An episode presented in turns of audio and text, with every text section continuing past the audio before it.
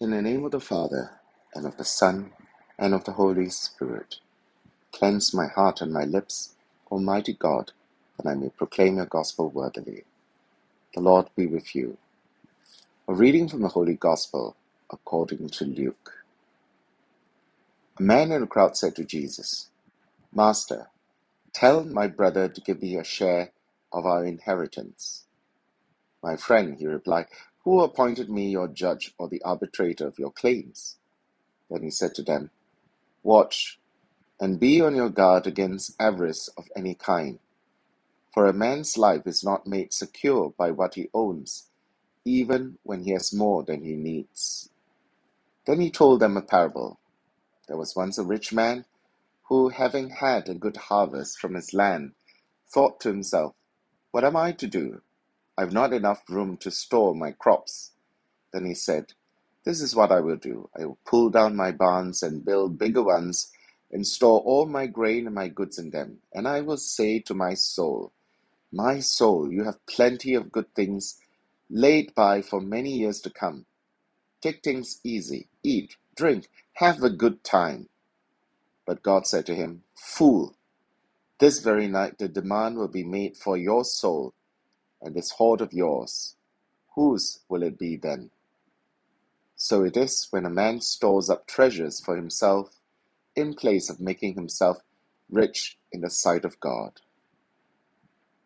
The Gospel of the Lord.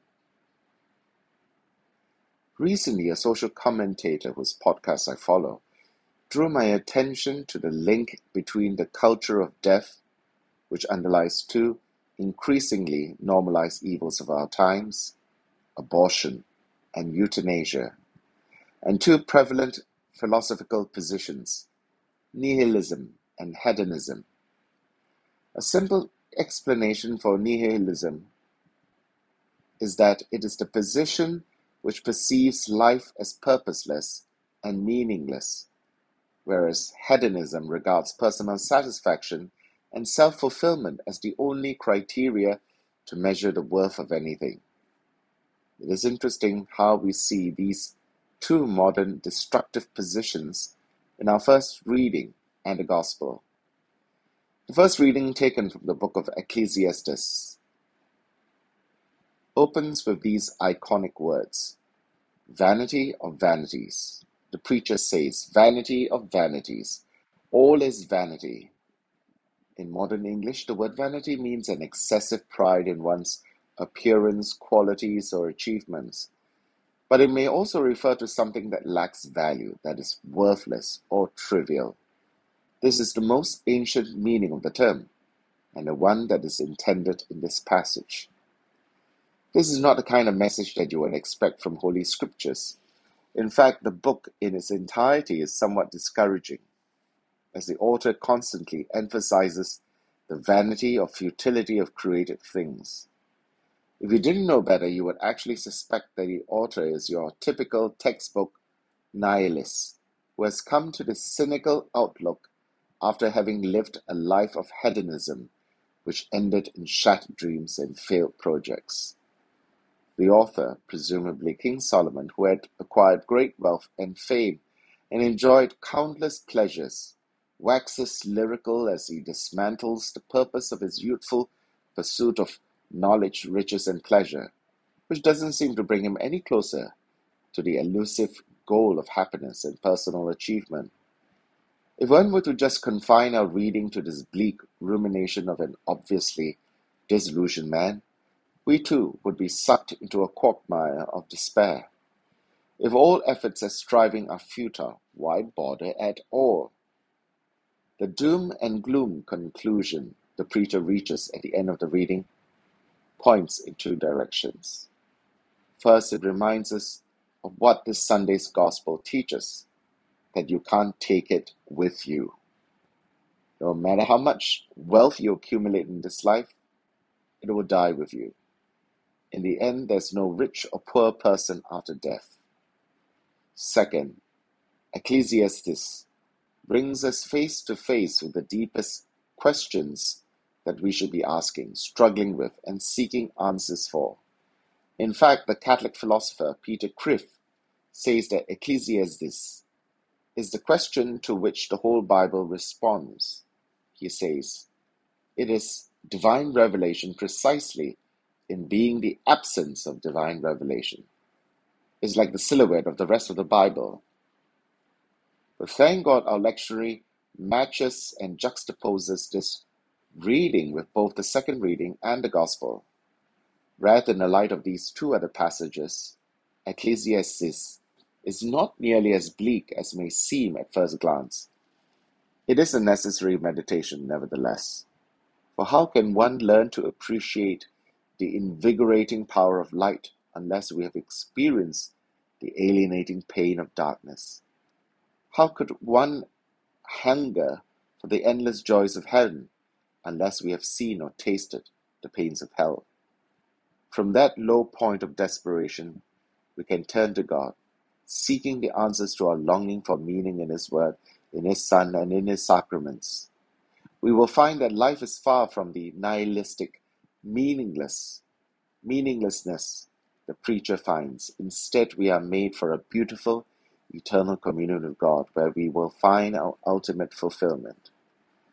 The message of the preacher in the first reading seems to find a striking parallel with the parable of the foolish rich man in the Gospel, but with one significant difference.